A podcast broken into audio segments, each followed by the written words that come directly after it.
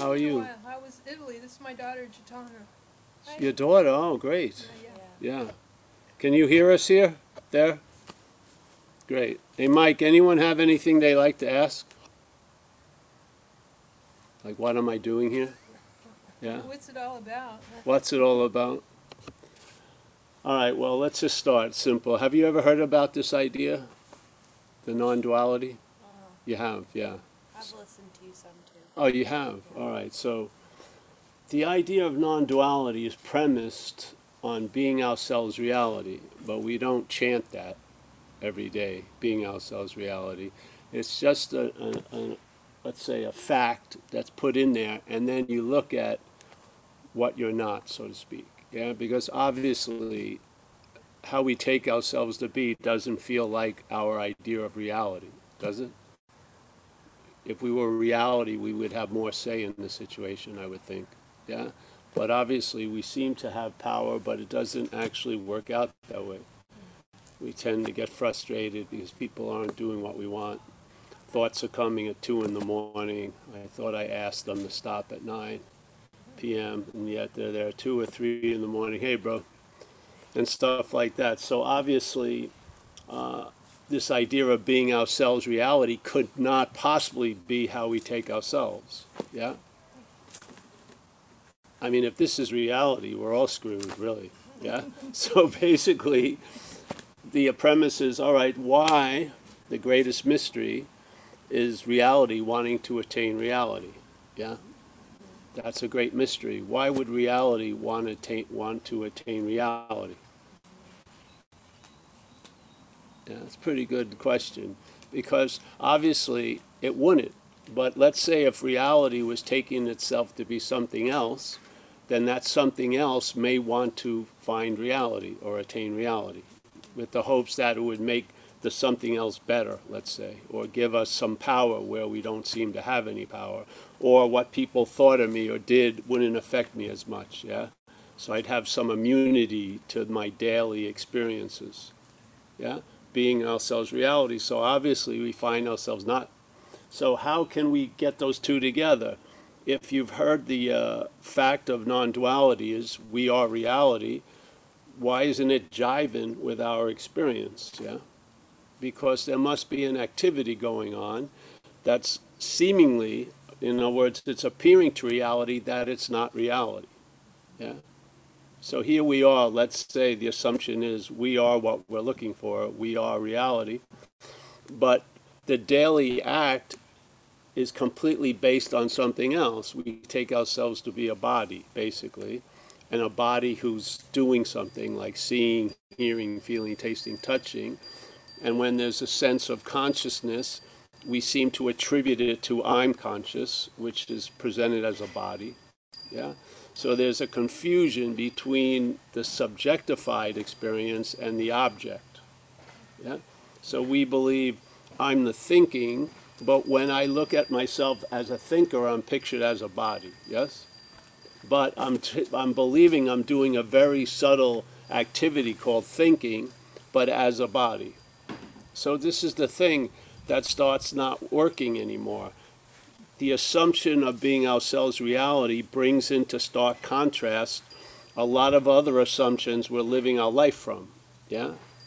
So we start looking at being ourselves reality, we look at what we're not or these understandings and we find them as misunderstandings. So there's a great Zen master from around 1200s, I think, called Huangbo. And he would make a simple statement. He says, being, you know, whatever can be perceived cannot be perceiving. Yeah. So you're looking at this, yes. The only way you could take Paul is as this body, basically. And the way I take you, I see you as the body. So the name gets matched to the body, and now I know you. Yes? But that is what's perceived. I'm perceiving you, yeah? And you're perceiving this. And he's making a simple statement, whatever can be perceived cannot be that which is perceiving. It's beautiful, really, because if you go into your head for a minute, the whole narration going on every day is based on that premise that what can be perceived is what's perceiving. Yeah? So when there's seeing going on, I believe I'm seeing. When there's hearing, I believe I'm hearing. Yeah? When there's doing, I definitely believe I'm the doer. Yeah? But basically, which comes first? Does the doer come before the doing, or does the mental state arrive at the idea of being the doer by claiming the doing? Yeah? So is seeing before the seer? Yeah. Seeing is before the seer, right? Hearing right now was before the hearer. There was hearing of the dog bark, and then there's the idea that, oh, Paul heard the dog bark. And then Paul has a relationship with that dog barking quite a lot, and then and so on and so forth. And then there's a little narrative spins out, Paul having a dog. Yeah, but really, I heard barking. That's what happened, yeah? But the narrative is that I, Paul, is the emphasis. The barking is actually miscellaneous in a way, because it's I hear a lot of freaking things, yeah? The hearer of a lot of different things is the one hearer, but there's a lot of different hearing, yeah? Same thing. There's a lot of, I see a lot of different things in this yard, tons of it. But the premise is there's only one seer called Paul, yeah? There's going to be a whole lot of actions done today, but I'll separate your actions as coming from you and my actions as coming from here, yes? But isn't there just acting? There's just acting, like the animals are acting, worms are acting, the birds are acting, the wind is acting up, affects the trees, so on and so forth. So there's something going on, and then there's an interpretation of something going on. Yeah? What we're saying is the interpretation about something going on is taking precedent over the going on, yeah? Sort of like the horse is behind the cart, it's not in front of the cart. So that which comes first is later, and that which came later is now taken to be first. You gotta see it's gonna produce a lot of situations, yeah? It just is. No matter whatever happens through you, let's say if you're taken over by alcohol or drugs or something, rage or something takes you over, and then there's behaviors that are demonstrated, you're ahead at when you come to or something out, you know, out of that fucking fugue is going to claim to be the doer of all that, yeah? So I did all that shit I did while under the influence, though I haven't been under the influence 33 years, and I don't do much of that shit anymore. So what did under the influence have to do with a lot of the doing? Quite a lot, yeah? In a sense, something was doing through me, almost like it was using me for transportation. And because this stubborn identification as the doer, I didn't see what was going on. I didn't see that I was dancing with a gorilla and I was going to stop when the gorilla wanted to stop. I thought there was just me dancing, yeah? And I have all the guilt and shame for anything that ever happened when I was out there using. That's a huge amount of weight to carry as a doer when you weren't the doer. You put in enough alcohol and drugs in you, it triggered behavior, yeah? And you were left holding the bag, so to speak. Whereas there is the freedom. Some people identified as the doer, that head is still harvesting shame and guilt from shit that happened 33 years ago, today. They're walking around feeding a lot of ghosts about yesterday and tomorrow. To me, that's the bondage of self. It's like a slavery, yeah? It's not a slavery with a prison, and then you get the great relief of leaving the prison. It's an activity of being imprisoned, so to speak, yes? Because we're dominated by the thought system. I'm not dominated by your thought system. This is important. I'm dominated by my thought system. The my is the key. That's where things can change, yeah? Because there are thoughts, but the idea that they're yours is not true. It's an appearance. It's appearing to us that it's true, and because we're reality, we give it meaning, yeah? It appears that when this thought is noticed, I must be the fucking thinker. I mean, seriously.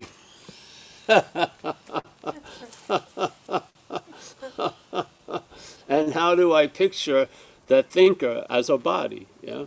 the head immediately images Paul. Just like if you think what Paul was doing 5 years ago, the only way you could go there is by picturing Paul as a body.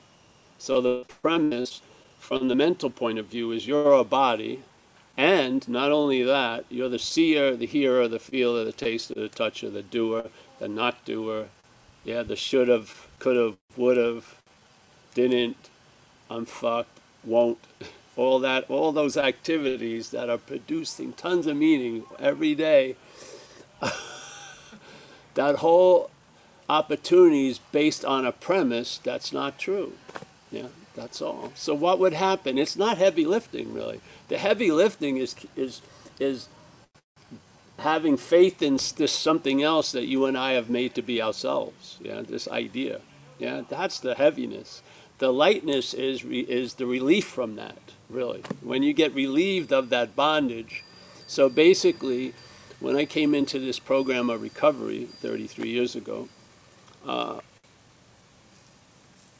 you know, I felt incredibly terminal unique. I was sitting in a room and people like me, though I didn't see them as like me, were there. And I felt, you know, no one thought like I did. No one felt like I did. No one had done the heinous things that I did. And I was pretty much in a mental cocoon, basically, and couldn't be reached, really. And I couldn't extend out. I couldn't be reached. I couldn't extend out. I was pretty much isolated and feeling right, really. And why the fuck did this happen to me? Well, because I broke the law. And the police caught me, that's why. So there would always be like, why is this occurring? Because I keep doing the stupid thing I did that brought me to jail last week, this week, and I'm back in jail. So it's not rocket science. But there was a stubborn drive to try to get out of me through drugs and alcohol, because I seemed to be quite uncomfortable just in any day, yeah? Because my head was going off like fucking crazy. And it was pinning me down with thoughts of yesterday and tomorrow. And I was sort of felt like I was suffocating. I wasn't, but the drama was I was. And I would do almost anything. I would do anything to get relief now. I'd pay any consequence tomorrow to not to feel uncomfortable now. That's a slavery right there.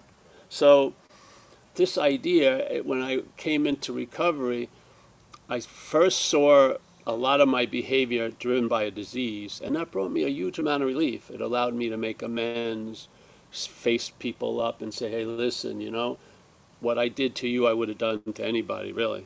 As long as you couldn't physically stop me, I would do it. So I made amends from there. And then that thread led me to other areas, which is, wait a minute, I started seeing a large swath of what was going on in the head as alcoholic or addict thoughts, yeah? And I got distance from them. As soon as I saw them as not mine, yeah, or a certain kind, I got space. And then it went further. I saw the idea of self, this idea of Paul as a mental imaging, really, which is supported by the mental processes. Like when you're thought about as a body. When you're pictured in the memory, you're pictured as a body. And when you're worrying about you in the future, you're worrying about you as a body, really. You cannot, none of those processes can happen without the identification back to the body. The body represents the reason why you're the doer, the thinker, this individual, da-da-da, because it gives an act of two-ness a sense of oneness, because there's only one you physically, yes? So you get a sense of oneness by this appearance, but your activity is two-ness constantly. Subject-object, flipping back and forth, subject-object. And this is what non-duality, this simple invitation, negates. It just negates the reality. It doesn't say it's not happening, but it's not real, see? It's appearing to happen, but its reality is given to it by us as reality, yeah? So we animate the puppet show. The puppet show's going on, but we're the lighting, the animation, the fucking, you know, the whole thing. And so, and if you try to get out of it as that, you're more in it. Yeah, if you set out on a course to lose interest in being this idea of self, that's a gaining interest in self, because it will be self trying to get out of self, you see? Because we're in an act of identification, and so everything we do is framed by that identification. So when I try to leave Paul, it's as Paul. Yeah, that's why it's fruitless. It's futile to try to escape what you're not in. The premise is you're not actually in Paul.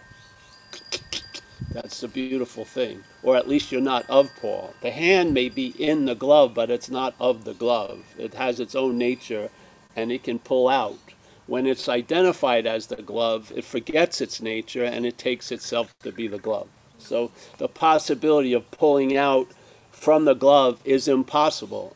Pulling out as the glove, definitely, which never works, but pulling out from the glove is impossible, because the belief cuts you off, because you believe you're the glove. So you can't abandon yourself to anything. Yeah? Like when we were running around in San Francisco, we used to have beaters, you know, and then we'd run into a tree, let's say up Castro and Market, and we just abandoned the car. They didn't have good records then. All the DMV wasn't computerized. We just abandoned the automobile Cutlass against the tree and take off. And we were successful abandoning the car, because we're not the car. Yeah, we could get out and split. So this idea of me abandoning me is just more of me. There's no way you can leave you.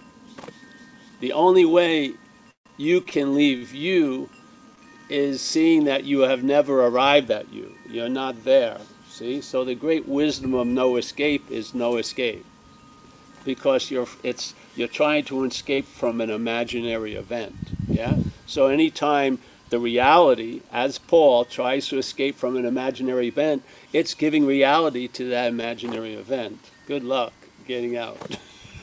I tried my best. With drug addiction, I'd hold it up against any spiritual devotion to a path. There's no escape. You can't transcend an imaginary place. You can't get out of here. And what wants to get out of here is of this place. What you are has no problem appearing here. It doesn't. What you're not has a lot of problems appearing here, or having other people appear here, or having this or that appear here. Has tons of problems with it. But what you are ultimately has no problem. It's more like today. It's the mind is like that sky that allows everything to appear in it, but doesn't get affected by any of it. Yeah.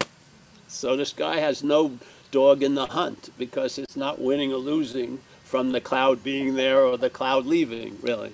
Because it's in and of itself complete, so to speak. Yeah. So something that doesn't begin and doesn't end would probably imply a completeness already. Yeah.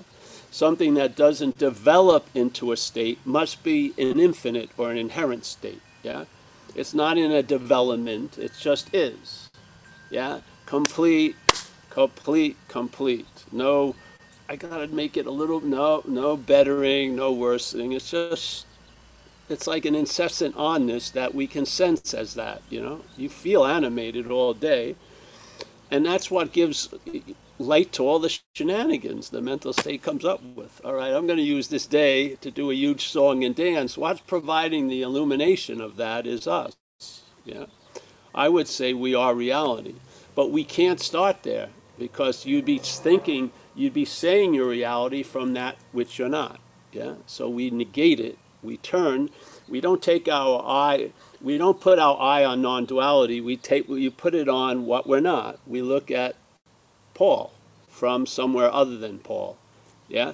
You don't have to go anywhere. You don't have to go to another continent and climb an 8,000 mile, that would be fucking far, mountain to get a good view of Paul. It's already available, because we're going to look at Paul from everywhere. Yeah, which is obviously wherever Paul is, Paul can be seen from everywhere, yeah? And we are of everywhere, so let's look at what we're not from there.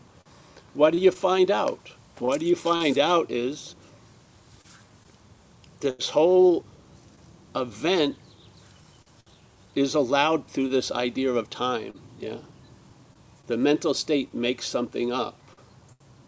It doesn't start there, it makes something up. So it reacts to something that's going on, let's say verbing, seeing, hearing, feeling, tasting, touching, winding, whatever, sun, da-da-da. It reacts to that, and it uses that verb to imply a noun, basically, and it plays the role of the noun, yeah? So now, suddenly, when you were a kid, probably if you weren't in a violent situation and anything, you probably, life was just happening for a few years. Pretty cool. And then the mental state developed, and then it became life's happening to me, which is a freaking interpretation of life, yes? So suddenly, instead of seeing everything where they were, we see everything as how it pertains to me. That's an incredible different view, doesn't it? So here you have a panoramic view, and then it's a myopic view. And then the myopic view obviously desires a panoramic view, but as the myopic view, yeah? Which it can't do. Yeah, so all it can do is have conceptions of a panoramic view, but they're only being entertained as a myopic view. So basically, you're thinking you're the only one chosen. You're very unique. You're a chosen one. You're going to be sucked up from this place and put into a 24/7, 18-hole golf course in heaven, yes? And just fucking have great knees and shit like that. Look pretty good. Don't go bald. Whatever, yeah, so this is just, I ran into all this. I mean, I really did. When I used to shoot dope, and it wasn't me, obviously, life playing through this event, used to shoot dope, and people would come over, and my girlfriend would say, Paul's, you know, doing his sacrament. It was like a religion to me. I was hoping I was going to transcend Paul by putting Paul's body in such a threatening condition that Paul was going to die. And I figured it was worth it to have maybe that 30 seconds of life without Paul, yeah? And I tried my hardest, I did. Overdosed quite a lot, you know, planned overdose. And when I came to, usually the police were there, and then Paul was in the same fucking movie. Same Paul, the same movie. I was going, it used to be jail, but now it was hospital jail. I'd go to the hospital, and then they'd take me to jail.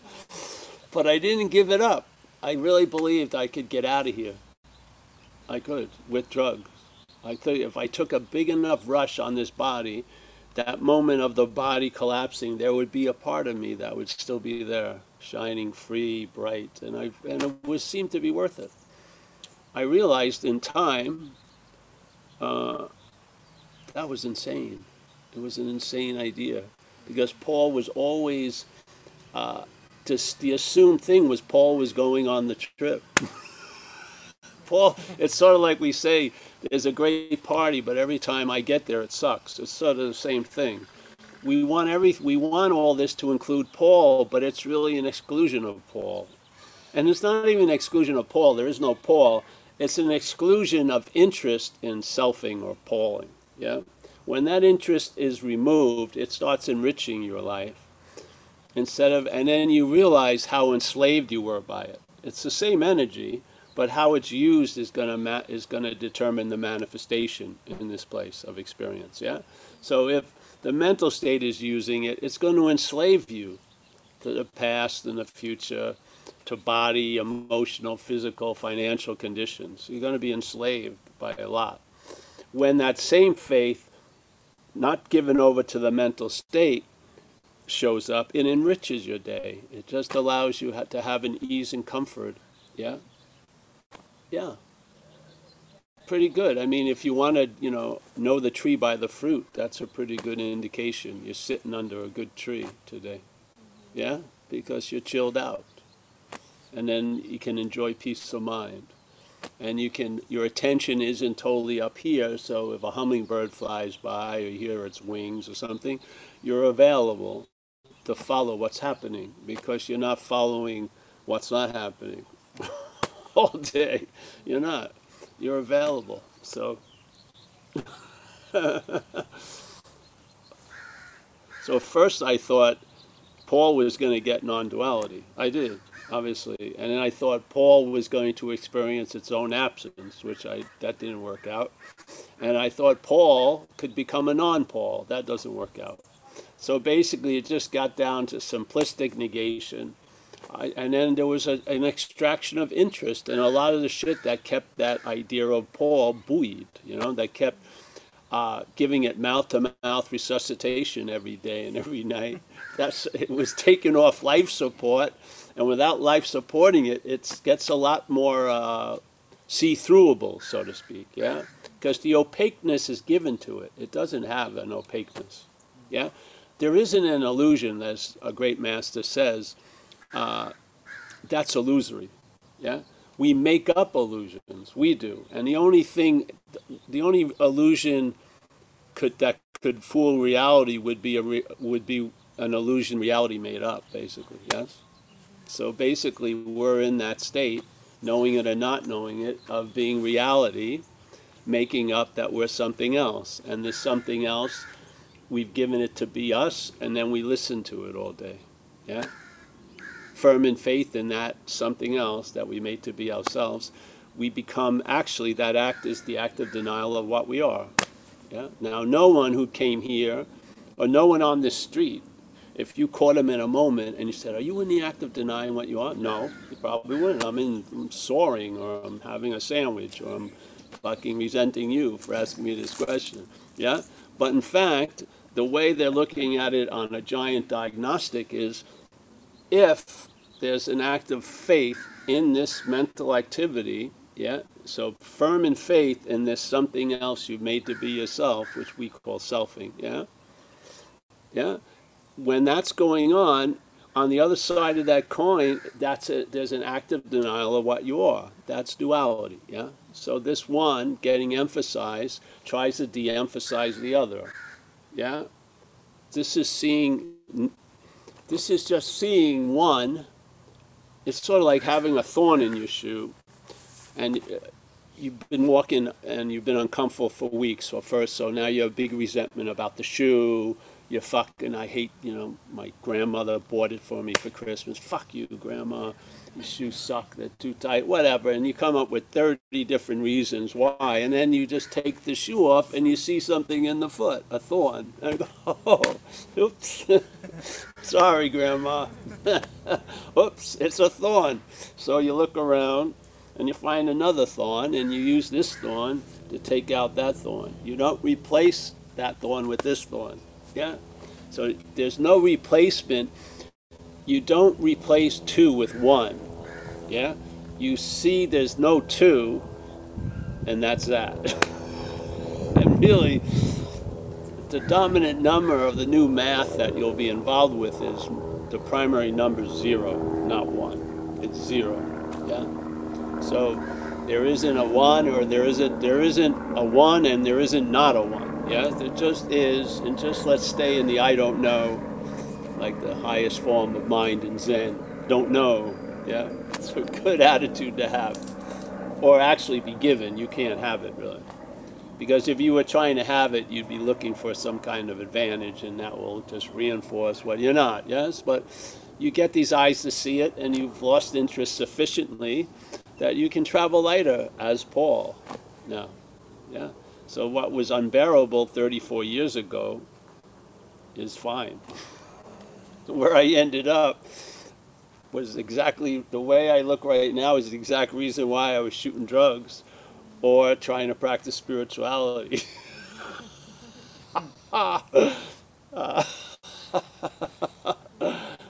Yeah, so what a surprise, eh? You make it through about 34 rotations, you don't, and you get spit out, and there you are, exactly what you didn't want to be.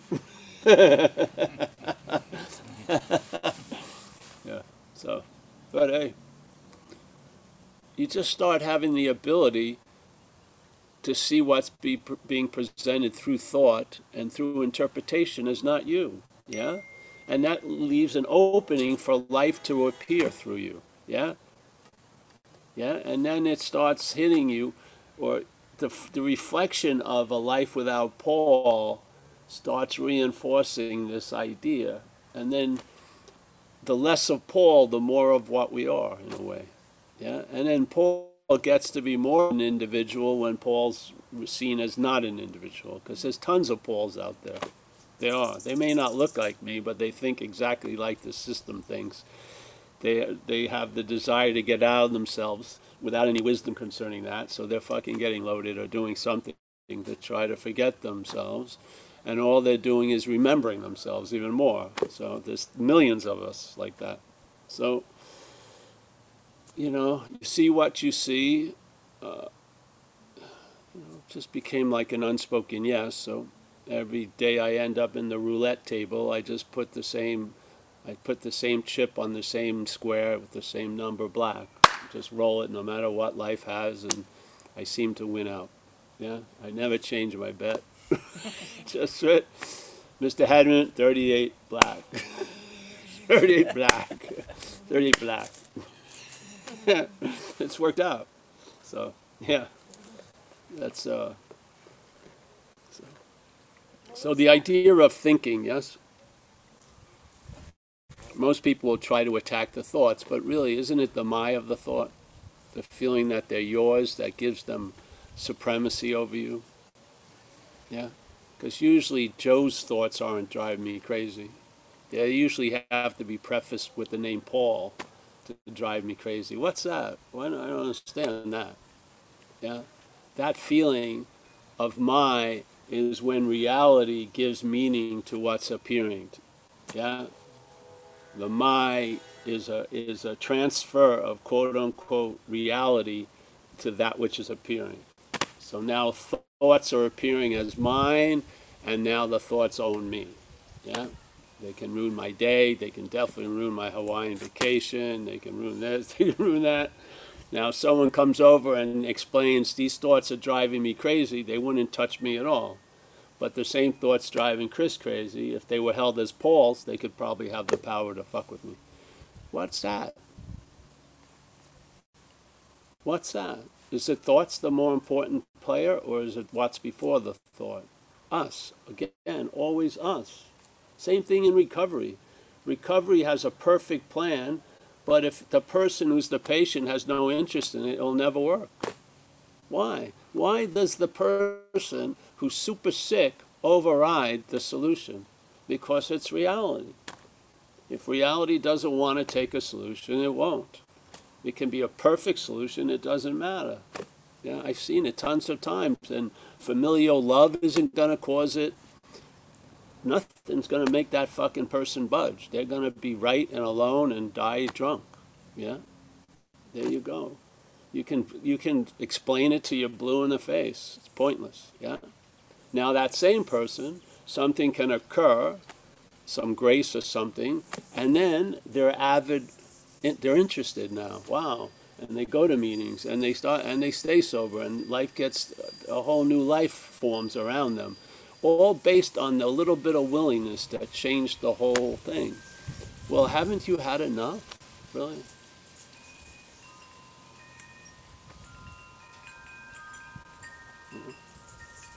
Do you really think thoughts represent you clearly? Do you really feel that system isn't failed? Look at it. If it was a furniture store, and let's say you ordered a couch for Wednesday, and you went there and saw it, and on Wednesday the couch came, it looked just like you saw it in the place, the exact same time, yeah? Would that furniture store need excuses, rationales, and blame to cover up its failure? No, because they delivered the goods. Look at your head. It's constantly blaming either someone else or you, rationalizing, and... all this activity, because it's just simply a failed system. It's not meant to be relied upon. It's meant to have an entertainment of listening to the interpretation because it's funny. It's funny to see a consistent myopic view no matter what. Yeah, so like the worst thing ever happened to your friend, and you feel like, do I have cancer? It's always brought to you. It's fucking funny, I think, in a while. You don't take it, oh, I should never have thought that. I didn't think that. I think it's fucking hilarious in a pathetic way. It is. You gotta, if you wanted to bet on it, you would win. If the smallest possible way it could look at something is probably how it's going to look at it. And then just, it will definitely, you'll grow in great confidence in that diagnosis. And if you're having a good time, you'll be wondering, when are they going to figure it out that I'm a fraud or I don't belong here or whatever? And if you start feeling bad, you think you're entering a lifelong depression. Do you want to, you know, have to dance to that fiddle? It's fucking crazy. I mean, there's no peace of mind in there. There isn't. And there's a great saying in Zen, hey, you can't use activity to produce stillness. That would be activity. So give it up, bro. Whatever you do is an activity, isn't it? So whatever I do to produce stillness is just going to produce more activity. Yeah. How are you not going to do anything? That's what we are here. So basically, it's saying we're fundamentally flawed. F-L-A-W-E-D, not F-L-O-R. I confuse people for years, and they think I said flaw. Flawed, F-L-A-W. Yeah, and that's great news. So you recognize, geez, this is above my pay scale. I can't handle this. I'm outmatched. I am every day. I can't believe the effect of time. I can't. You come out of the water. Today I was swimming in a lagoon, super calm, a beautiful mirror. No one was in there, and I was breaking the strokes. It was like going through like butter, just beautiful, yeah. And not like, you know, no sound, no boats, nothing. Yeah? And it was incredible. And then I got in. I said, I got to pay attention to this a little more. Just sat there, even though the people who I didn't know I was swimming off at their dock were probably going to realize it was a stranger. But I decided to take 5 minutes before I split. And I looked at the water and so I started feeling it. And then I come here. And then that's forgotten quickly. And then the dog comes up, starts fucking whatever. Tons of shit, tons of shit, tons of shit. You would love if you could just freeze it at certain moments, but that doesn't happen.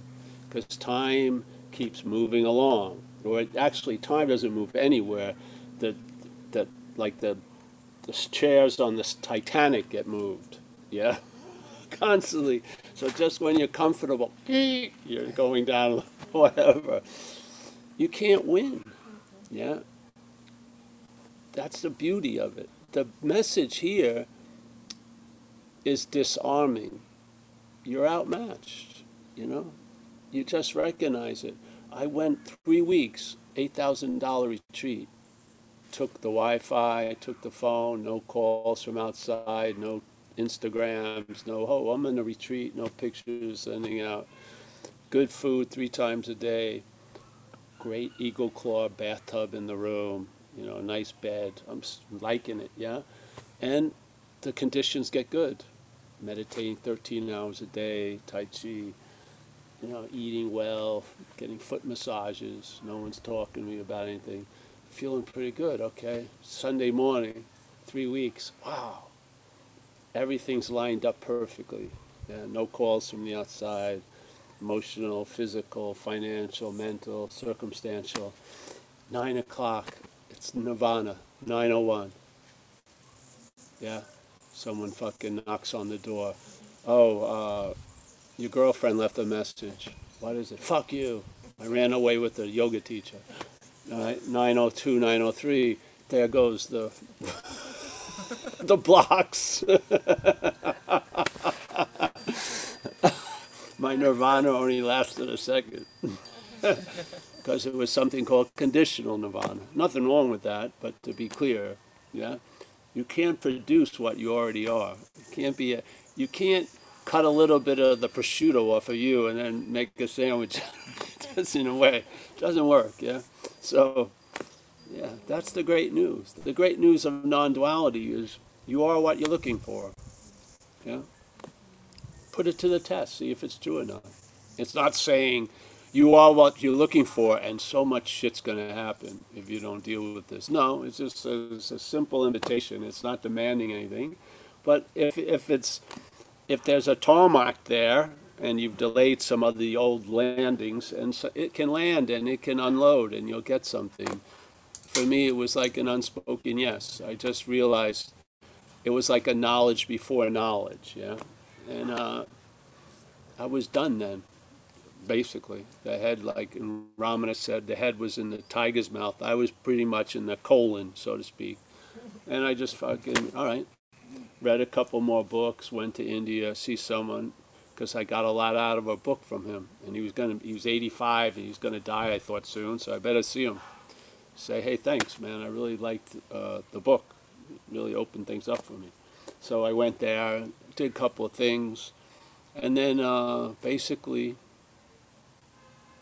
you know, it turned into this, turned into, you know, firstly only speaking in recovery, then recovery, we made a, finally made a website. We kept having websites made by newcomers. They'd go out and then the website would never take off for about 2 years. Finally, we got someone to stay sober long enough to make a website.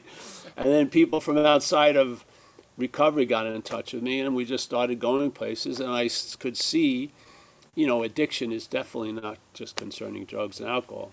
As you could call it spiritual addiction. There's a lot of examples of addictive presentation of the mentality, yeah? And yet, some fields where addiction thrives, part of its thriving is most people in those fields think they have an immunity to the addiction because they're practicing spirituality, but I didn't see it that way. I saw there was a rampant addiction going on, and unfortunately for them, there was no interventions. No one broke into the meeting and, you know, grabbed your DVDs and said, you're coming with me. You'll sign up for the 30th retreat. They'll take your check and you'll go in a 40th retreat. No one's going to say, don't you think you've been to too many retreats, you know? Yeah, there's nothing. It just can go on and on and on and on. So I found there's no place, no human activity that's immune to that, because we're the carrier. The parasite isn't something that, you know, jumps in. We're the bringing of it, yeah? We bring the addictive nature to the whatever we get engaged with as the one who's engaged with it. As soon as Paul is practicing spirituality, a lot of shit comes through Paul, yes? If you just see there ain't no Paul, you'll probably won't be practicing much spirituality. You may meditate, but you're not going to have a journal about meditating. Yeah? You'll probably meditate 10 minutes. Peace will be available. All right. Get to the next chore. Not 13 hours. Yeah? So you'll see it's mostly for mental, nervous, digestion, blood pressure.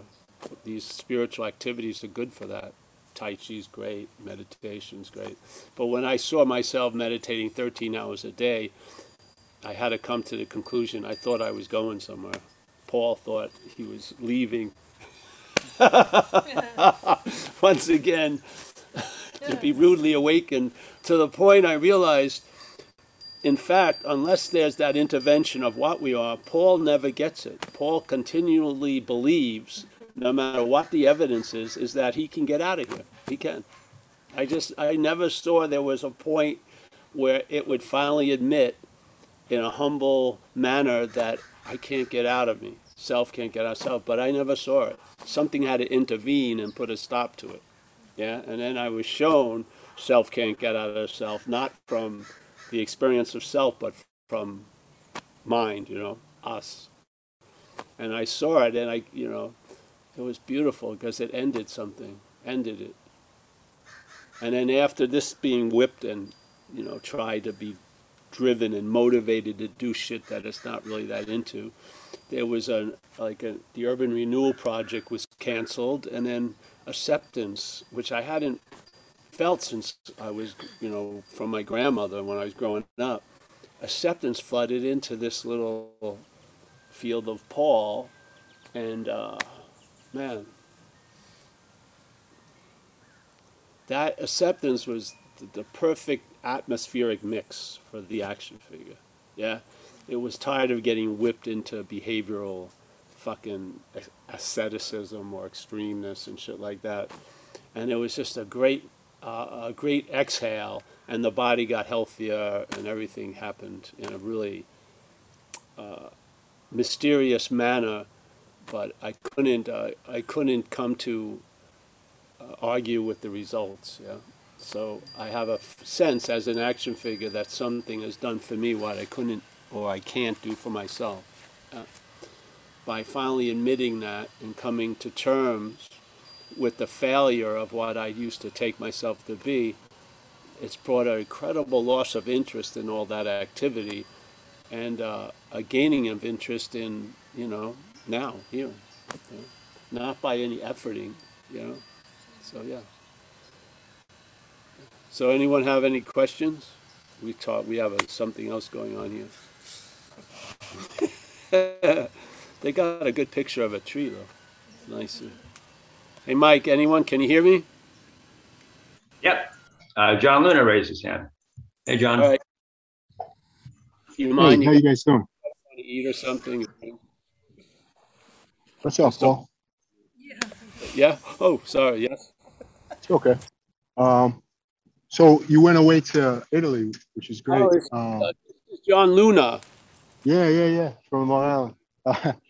It's some nice weather here today. So while you were gone, I listened to some. I didn't listen. I read a couple of Ramesh Basakar, and really good is great with your teaching, and had a lot of felt a lot of things just unraveling. And one thing, a couple things was you always talk about whatever is perceived can't be the perceiving, and. Huangbo. And one of this word that helped even more was whatever's perceivable is also perishable, whereas the perceiving is not. So that it's so it just gives us. It gave me this deeper feeling of the transparency of everything that's happening. It just comes and goes, even those subtle things where you're trying to find yourself, which. That just comes and goes. Everything comes and goes. It's the limit. It's the starkness between the time and the timelessness. Yes. And that came through really clear. Then the other thing was, you know, the mind, and it's always got the big project of becoming and all the problems that brings. And there's always all these conundrums. And there's that saying about it being a dream. And that used to bother me. Because it would seem so real, right? All my problems. And, but to what we are, these things are not problems. And there'd be an experience of that, but then the mind tries to interpret and understand the experience. Why isn't it a problem? So I can get that and then use it as a tool from the mind's point of view. And there was like a giving up, like, yeah, the mind's never going to get why it's not a problem. You know what I mean? Like it. Yes. It's of a different order. So just like the thing is sort of like a meal is presented and then the head thinks it's for it. So then it eats the message and it turns it, but it isn't. Yeah. Right. Really when the plate is empty, that's the real message. Yeah. So we're trying to distract the head and then because the message gets through. I know it. I've watched it. So yeah, the head, of course, well, what kind of advantage am I going to get realizing everything's temporary, but the idea of my ultimate me isn't? It's not going to get much advantage, But if you hear that everything is temporary except that which is perceiving, just let it land and let it unload. Don't run up there and pick the messages. Just let it unload. You'll see some things really take root, And then you've got... Yeah, because a lot of times a mental understanding is seemingly absent when it's most needed, isn't it? You know, you've done 3 years extreme heavy relationship work, and then you're flipping out with the relationship. Just, It's like you don't chew on it. You know, you just let it. It happens. Something hits. It lands, and then you just the reflex kind of changes instead of trying to. Like grab onto it and wring it like a towel, you know, you just sort of just, that's even more reason to just let, okay, that's it, you know, stop. And exactly. So now, from my experience with you, John, you're hearing it in a different way. Before, you would hear the message, maybe not this, you know, a message, and you would, you know, arm yourself for the next fucking crusade. Right. Yeah? Right, exactly. Right. You're letting the information come in and not moving, and then yeah. It will provoke action, not the state, or it will provoke no action. You'll just see what it is. Yeah. To me, self can't get out of self is a very small sentence. Self can't get out of self, but 5 words. But when it lands and you don't try to make anything out of it, that fucking little statement is like gives new sight quite a lot. Yeah, because you're wondering why you keep doing shit because you have a belief that there's volition, and I should have learned by now, but there's no volition. Yeah, and this programming, it AI, it's not advancing, it's programming. So self can't get out of self is never gotten by self. Right. It just keeps trying to get out of self because the self it's trying to get out of, it's trying to get out of it as a Paul, as a John, as a Z. And so it doesn't get the message of self can't get out of self because one aspect is seen as Paul. It's taken personally. And in that personalness, it's given powers it doesn't have. It's gonna work this fucking time. It ain't. Right. You don't get the message. Yeah? So you're not that. You get out of self. Right. It takes a minute.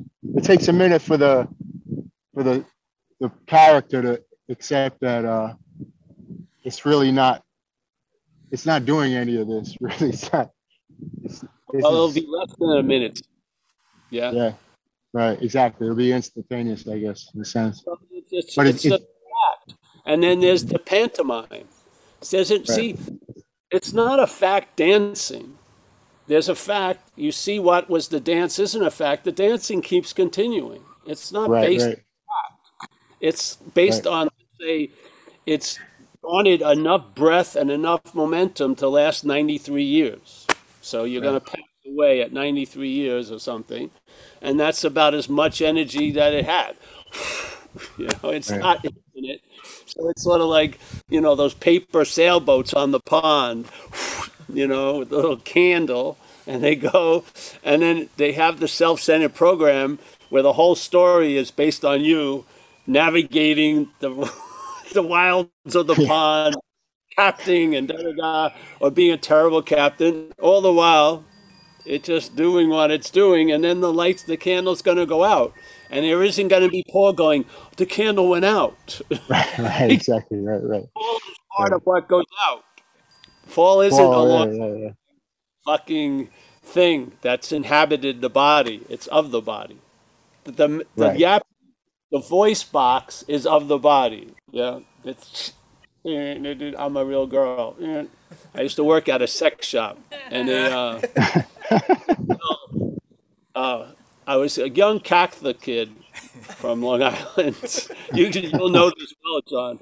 I was a young Catholic kid in Long Island. Up in Florida, fucking around.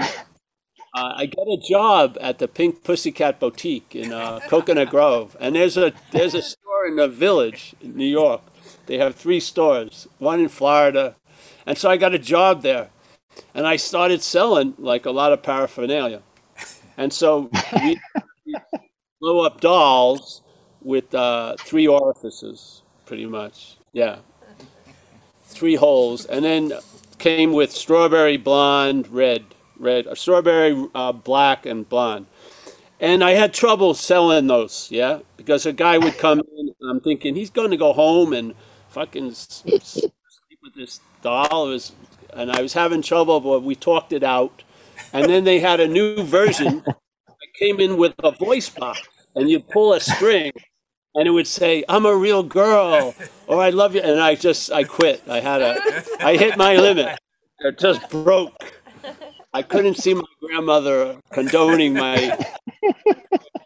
So I just took it, you know. So this is sort of like that.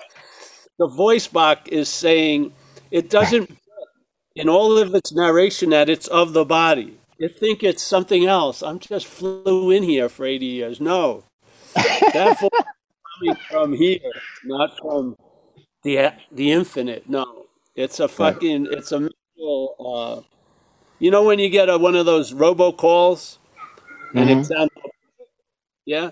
The only reason why it doesn't sound robotic to us is we think it's us. Once you start seeing it's you, it sounds like a robocall. You're going to be fucked. Yeah, right. You might as well just give up. Spend all that money. Yeah. Yes. Your girlfriend's it's the same conundrum, just the same dilemmas. If you try to block it, it as you, and you get more mail. More fun. Yeah. So yes. Yeah, it's really nice. Just happens. I don't know. It's just it's not a.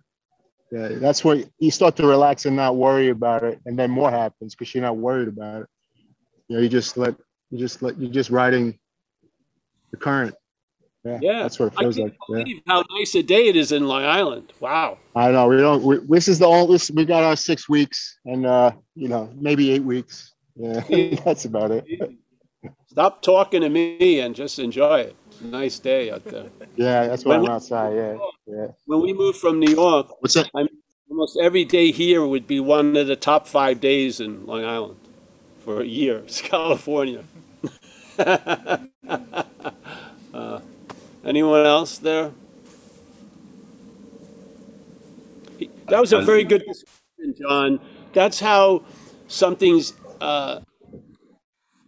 there's an extraction and then a fulfilling at the same time. So there's a loss of interest in the fulfilling, and then you get fulfilled by the extraction of that desire of fulfillment. Yeah? That's how it actually works. The best shit comes to you when there's a loss of interest in getting the best shit. Yeah. I've watched it in myself and in others. It's just the way it goes. Your own vested interest is pretty mutated in a lot of ways. I saw it a lot with me, with my physical health. For some reason, I was a mild hypochondriac? Yeah. And I remember I did this thing when I was young called macrobiotics, which is a very strict way of eating. I saw the guy, the head dude, Michio Kushi. He gave me an expensive interview. All I remembered was, don't eat onions. That's about all. But I did this for a few years, and yet all day, most of my interest was in my intestinal tract. It was. I was actually, my own interest was making me ill. Yeah. Now, how are you going to do that? Yeah. Because try to lose interest as that. That's more interest in that. There's got to be a day of reckoning where you're outmatched. You just say, fuck it. Yeah.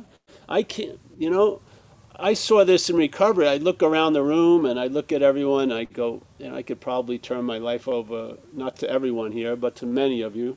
And my life would look better with you running it than it does with me running it. I was on the money. I saw that the mutating effect of interest. Yes, there's too much interest in you, as you, for you, through you. It's producing illness. It's producing a lot of fucking shit. Yeah.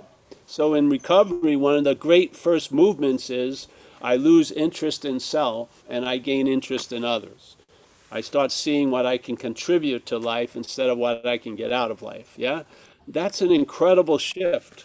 That doesn't end, that ship promotes so much more activity when there's a loss of interest in self. And how are you going to lose interest in self? You can't do it through self.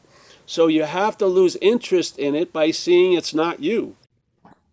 Yeah, just like if there was a conversation in the other room And it was with some people I was interested in, and I was hoping they were going to say, I really like Paul or something, yeah? And I'm keenly trying to hear it while I'm supposedly doing something else. As soon as they'd say, oh, I like that guy Matt, and I'm not Matt, I lose interest in that conversation. Where does it go? It comes right back where I am, yeah? This is the whole point. It's exactly the same. The thoughts are interesting because they're held as yours. When they're not held as yours, you'll see them as thoughts, and you'll lose interest in them. Yeah? That's what happens. You lose interest in Paul because you're not Paul.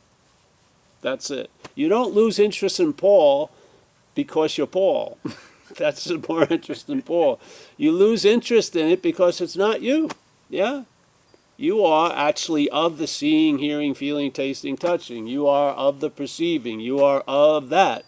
Yeah? And you're not, you may be in here, but you're not of here. Yeah? And really, what you're looking for in here is from the of. And you're going to be where it's brought through. It's going to come through us here. Yeah, you're not going to find it here and then gobble it up. Because it's a product of what we are. And we're appearing in here. Yeah? That's why, that's Buddhism 101. John was touching a little bit of it. You see everything is temporary. That's why it's not satisfactory, because you're looking for some long-lasting satisfaction. You're shopping at the wrong fucking store. Everything comes and goes here, yeah? So, ooh. And then finally, you get frustrated and everything else, and then there's a collapse, and you realize you are of that satisfaction. You are of the contentment. So now the contentment isn't based on the situation you're in. It's based on what you are, bringing it into the situation. Yes, different, totally different. And it doesn't have to go back. It doesn't keep falling. It's not, you know, the needle doesn't keep jumping the groove. It gets into a groove, just like in recovery, I'm in the habit of being sober. Yeah? Well, you're in the habit of being awake. Yeah? It's not. It's like, if you like that guy Ramesh, this person sent me a video of him a couple years ago, and I was wondering why. And they said, just listen. So I did, and then someone else spoke, and it was me. It was the first day I went to visit him, and he had a, and I was, you know, fucking around like usual, and he said, okay, Paul, do you have a place to stay? Yes, you know, what do you do at home? Not much. And I say, all right, I'm a house painter or whatever. So he said, okay, so you have a house, yes? I go, yes. He says, okay. Now, having the house is like the impersonal, let's say, presence, yeah? And then there's the personal presence of Paul. Now, Paul goes to work. Does Paul have to keep reminding himself that he has a house? No, he's in the assurance of having a house, yeah? He has faith. It's been revealed he has a house. So while he's working as that seeming personal presence, he's not trying to remember the impersonal presence. He knows the impersonal presence. You see? This is the same thing. Self trying to remember it's not a self. That's not necessary. You hear the message. It gets established. And then when you're in your little personal experience, there's a knowing. It's not an experience you're having every second. There's a knowing that you're of the impersonal presence. Yes? Why? Because it's a fact. That's the home. You're going out during the day doing shit, but you always return back to that home. In this case, it's like that. So it was really cool to hear it, because I don't know how I took it that day, like 21 years ago, but I took it quite differently when I heard it from here, about a year or two, when they sent it to me. Yeah, why are we, because we're identifying, thinking we're still a personal presence that has to remember the impersonal presence. No, you're not a personal presence. It's the impersonal presence appearing in a way that it's taken personally, yes? But it's the impersonal presence. That's all there is, yeah? So trying to remember it as what you're not isn't remembering it as what it is. Yeah? So it saves you a whole lot of more time, to tell you the truth. Yeah? So If you've had a sense of it, rest assured that's true. And then you live life and you go through a lot of what comes and goes and stuff and everything, and you realize there's an incessant onness that precedes all things, and it's way before thoughts. It can't be thought about. I can't see it, I can't feel it, I can't taste it, I can't touch it, but there can be an intimation of it, yeah, a presence. It exudes something, and the presence can almost be reminded of itself, yeah, with a vagueness of this, yeah. And so that's reliable, yeah. It's before all the comings and goings. It allows you to see everything, yeah. I mean, how much more evidence do you need? It's like a, where you don't have to keep bringing it back. There's a big exhale. Now you've recognized what's so, and you have the eyes to see what's not so. Instead of trying to use the eyes from what's not so to try to see what's so, you see what's not so from what's so. I like that. What's so, what's not so. Say it 5 times fast. Yeah? That's all. That's what we're hopefully providing at these talks, yeah? We're looking, if you want to call it a problem, from the solution. We're not trying to enhance the problem so it can see the solution. I don't think that's possible. Yeah, I don't, so, yeah. And then when you see the problem from the solution, there is no problem. So there's no need for a solution. How economical is that? So you can't lose it because you don't have it.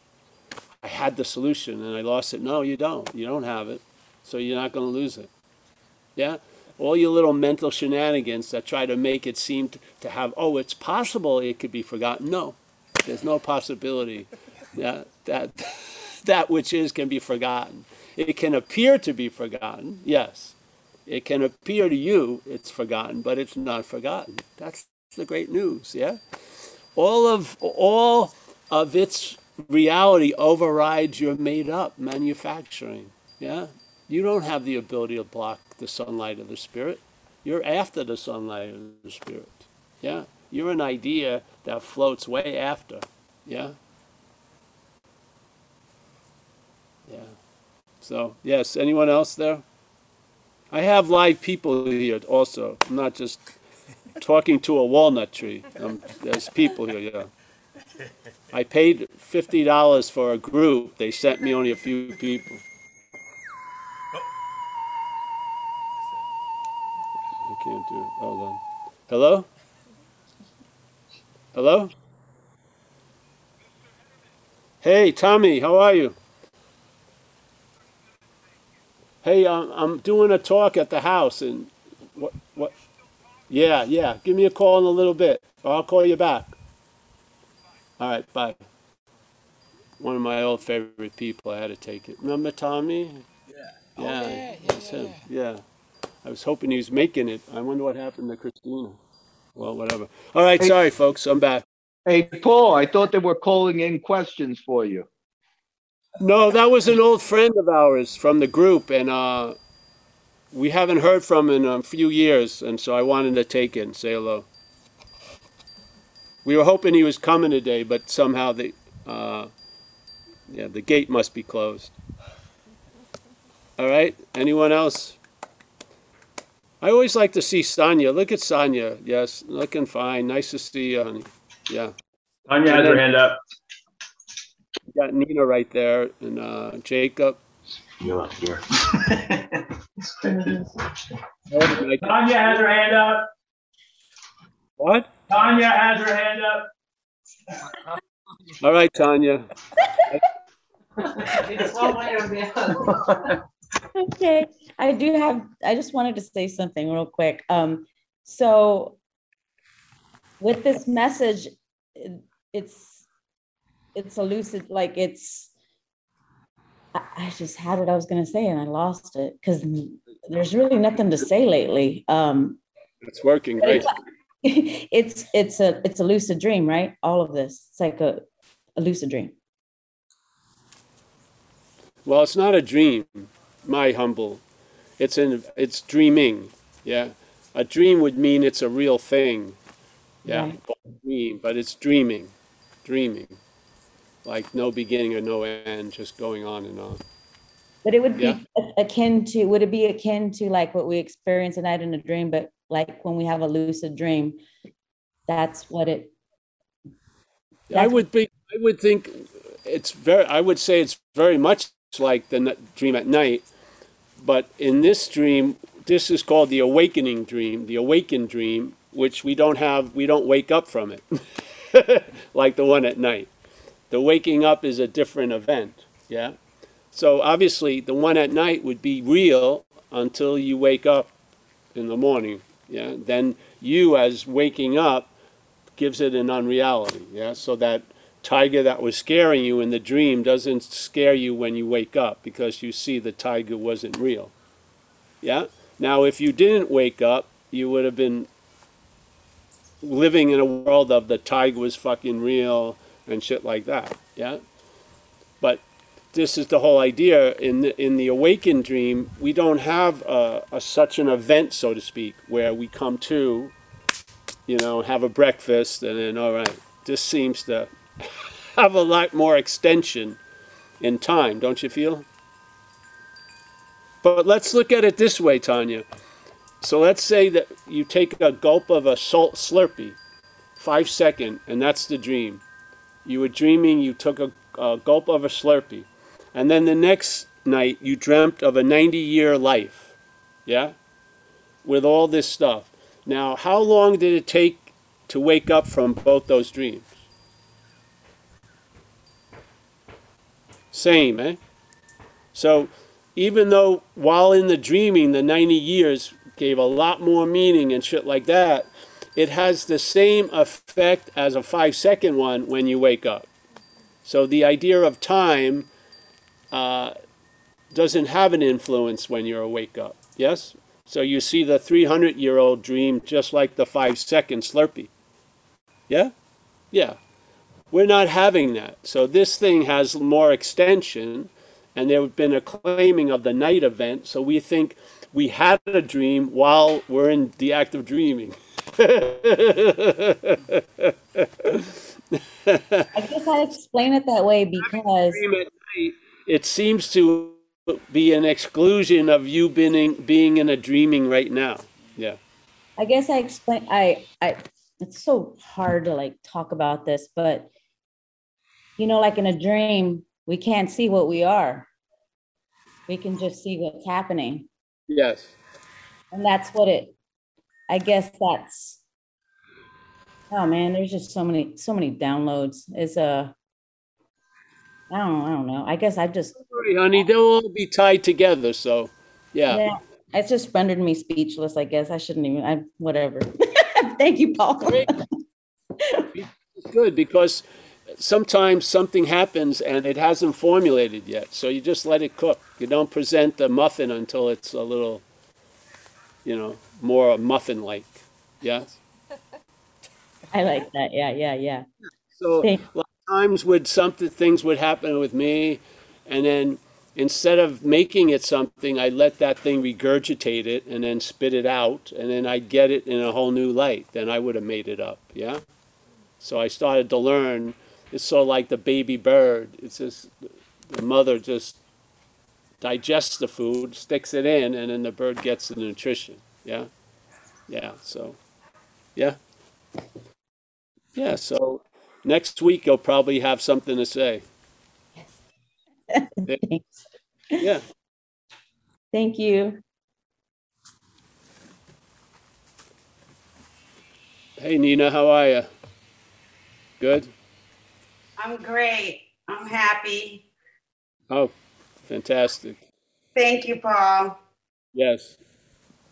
You know what? I did want to say something that helps me. And I'm like, I don't know if this is right or wrong, but sometimes first of all, I pause a lot and I laugh a lot, but I look down kind of at my life and I do feel like it's a Netflix movie and that we're all just characters. And I feel like there's so much on TV. I feel like that's a message. Like we're just characters. And when I'm in stuff, I can't do it like that. But if I just notice all the in-between moments, that just seems more like, I don't know. That just, it helps me. Being transferred in, instead of, you know, a life, what is that called? Lifetime movie. You're getting into Comedy Central. It's great. Seriously, it is. There'll be more of it. And then when there's more of it, there'll be less interest in less and more, you know? Yeah, yeah. Like, you're not following how you are. I haven't checked in for a couple of days, you know? How am I? It's always just... you know... You know, I want to ask you a question about that, actually. Sometimes when I ask newcomers how they are, I feel a little bit guilty. Like, I say it to be kind, but then sometimes I'm like, maybe that's not helpful. But we're not to judge that, you know, and who knows what's helpful. Yeah, you just do what you're feeling like you're motivated to do, and you let go of the results, yeah? You're not changing anybody anyway. Something comes through and it's a huge dance, yeah? Yeah. I made a mistake, I misled someone. You're not that important, really. Really, you're not. Yeah, I mean, if someone wanted to be misled, it was gonna be by somebody. Might as well be you, yeah? Yeah, so this is like a loss of interest in a lot of stuff you didn't think was necessary to look at, really. Yeah? You just, it's not like you send a memo, all right, this is what I want to lose interest in. You know, it happens, and then you read the results, and it's sort of like, well, all right, yeah? And, yeah. I feel like, you know, just like these talks, the jurisdiction ends when it comes out of this mouth. I have no idea, you know. Sometimes the days I felt the worst, people thought that it was the best talk. You know, it just goes on and on. I have no idea. So, yeah. I lost interest in it. You would think I'd have to have interest in this to do, but I don't. I lost interest in it about at least 8-10 years ago. I held out for a few years thinking I was going to get something, but then it really became clear I'm not getting shit. Yeah, and it's just like a big empty. Oh man,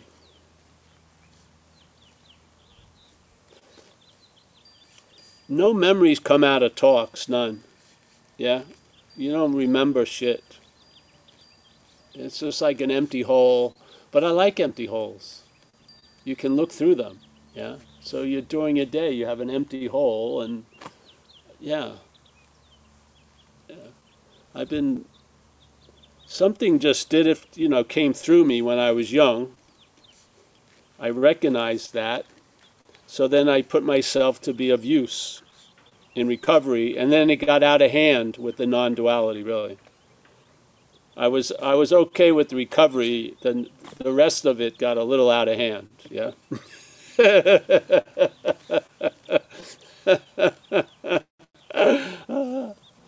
hey, what are you going to do? Yeah. So, a lot of times people, like I get asked to speak at certain groups, and I go to that group and I beg off because they're happy. They're having tons of experiences, and they're feeling better about themselves more than they have in years. I said, well, I mute and I hit the road. I talk to the host and I go, hey, you know, why do you want to rain on that parade? Yes? But if you're at a point where, you know, enough is enough, and you've recognized some of the futility of using what you are to look for what you are, yeah, then this stuff can really land, yeah, and it can really, yeah, it'll capture you, and all is necessary is when enough interest has moved off of the bondage of self, yeah, maybe it's 50%, 0.1, that's all that's necessary. That little change is huge, huge, yeah, it's huge, yeah. And now you're in a state of losing interest in self. It's not like you lost interest in self, you're losing interest in self, which is an activity throughout the day, yeah? Because the head presents it as if it's quite interesting, really. And it wants to, hey, look at this. And then you've lost interest in self, so you stop. After a while, you don't even look at the advertisement. You just, you know, yeah, seen that, done that, yeah? And, yeah, and now you're in a different gravitational pull, yeah? You're like the pull that Ramana was saying, your head is in the tiger's mouth. You're going to get pulled through the colon, you know, out the anus. You can't stop now. It's too late. Yeah? Yeah, so, yeah. And the whole point is the faith. When things get brought into a neutral position, in a sense, where you've lost interest, and then that faith stops in a way, it can be redirected, yeah? So now the faith that's constantly going to self is stopped, and it's redirected. And now the same faith that was illuminate this narration and keeping you so absorbed that you missed what was happening by entertaining what was not happening, yeah? That changes. And now that faith is really fulfilling this event, yeah, with contentment and satisfaction, and you don't get gypped. Yeah, you're like very HD quality, and you're on. Yeah, and yeah, the pixelation is super high. Yeah, like 8,000 pixels. Yeah, and you didn't do anything with the knobs. It's just you've been restored. You know, seeing blue as blue and red as red. You're not in, you don't get gypped. You're never thinking, oh, I wish I should have done that. No, you just did what you did today. That's it. Yeah? You don't have, my idea of the past would be, if it was supposed to happen, it did, and if it wasn't, it didn't, basically. Now, how much debate does that open up to? If it was supposed to happen, it did. If it wasn't, it didn't. There you go. Yeah? Yeah. So I'm happy, Nina. I'm happy you're feeling a lot better. I am. I'm happy that these, I've seen little miracles in the Zoom, the little Zoom squares. Yeah, I'm happy I'm participating with this group. Yeah. You've helped me so much. And I am a complete miracle because I was completely the other way, as I think you know. I know, it's great. Yeah. Thank you. There's Glenda O'Driscoll. Nice to see you, Glenda. Anu, Ariane, Tariq from Dover. Am I saying goodbye now? I probably am. I am? Oh, yeah. Z's got to go. That's right. Oh, yeah, he has to go. All right, Z. Hey, I'll let you go, and then I'll go back to this. All right, bro. Nice. Thank you, Z. Thank you. You can walk out. All's good? Yeah, I know how. All right. We're going to close. We're going to call it a day, eh? So there's Joe from the Bronx. Wow, nice to see you, Joe. Great to see you, Paul. I have a great question for you, but I don't want an answer. No problem. What about the Yankee game? Don't tell me. Don't tell me. Robert, nice to see you. From New Zealand. Don't tell me, Joe. All right. Tariq. Thanks, Paul. From Dover, New Jersey. He's a Yankee fan. I know that. Nice. Oh, I can't see. This is from Spain. He's, oh, Emmanuel. Emmanuel, we've seen you before. Nice to see you again. Yeah? We got David B. There he is. Nice to see you, Dave. Yeah? Not in the hospital, not in jail. Fantastic, good. Glendero, always a pleasure. Anu, there she is. Anu is Anu. Very nice. Ariane, nice to see you, Ariane. If I get your name wrong, just forgive me. I can't see the small letters here. Hey, we got Mike, who's in my own house. What the hell are you doing in there? Got Jacob from Seattle. Nice to see you, Jacob. Tommy from Ireland. John Kay. Nina. Ben Clark, the poet laureate of Zen Bitch Slap. Wow, he's up and wow. We got Kenneth from Vancouver. Sonya, you're in Portugal, yeah? Yes, I'm in Portugal. I'm in Magafit house now. Oh, great. Nice to see you. You're one of the Portuguese Zen Bitch Slappers. I like that. I get a shirt made. I like that one. All right, we got Walter from the Netherlands. Nice to see you, Walter. Nice to see you, man. We got Tommy H. We got Mike C. He's ready for his afternoon nap. Nice to see you. You know where the bathrooms are? No. You just go through the house, make a left and a left. Yeah, go through the kitchen. All right, we got Johannes. Nice to see you from Germany. Call. Nice to see you, Call, with his significant other somewhere.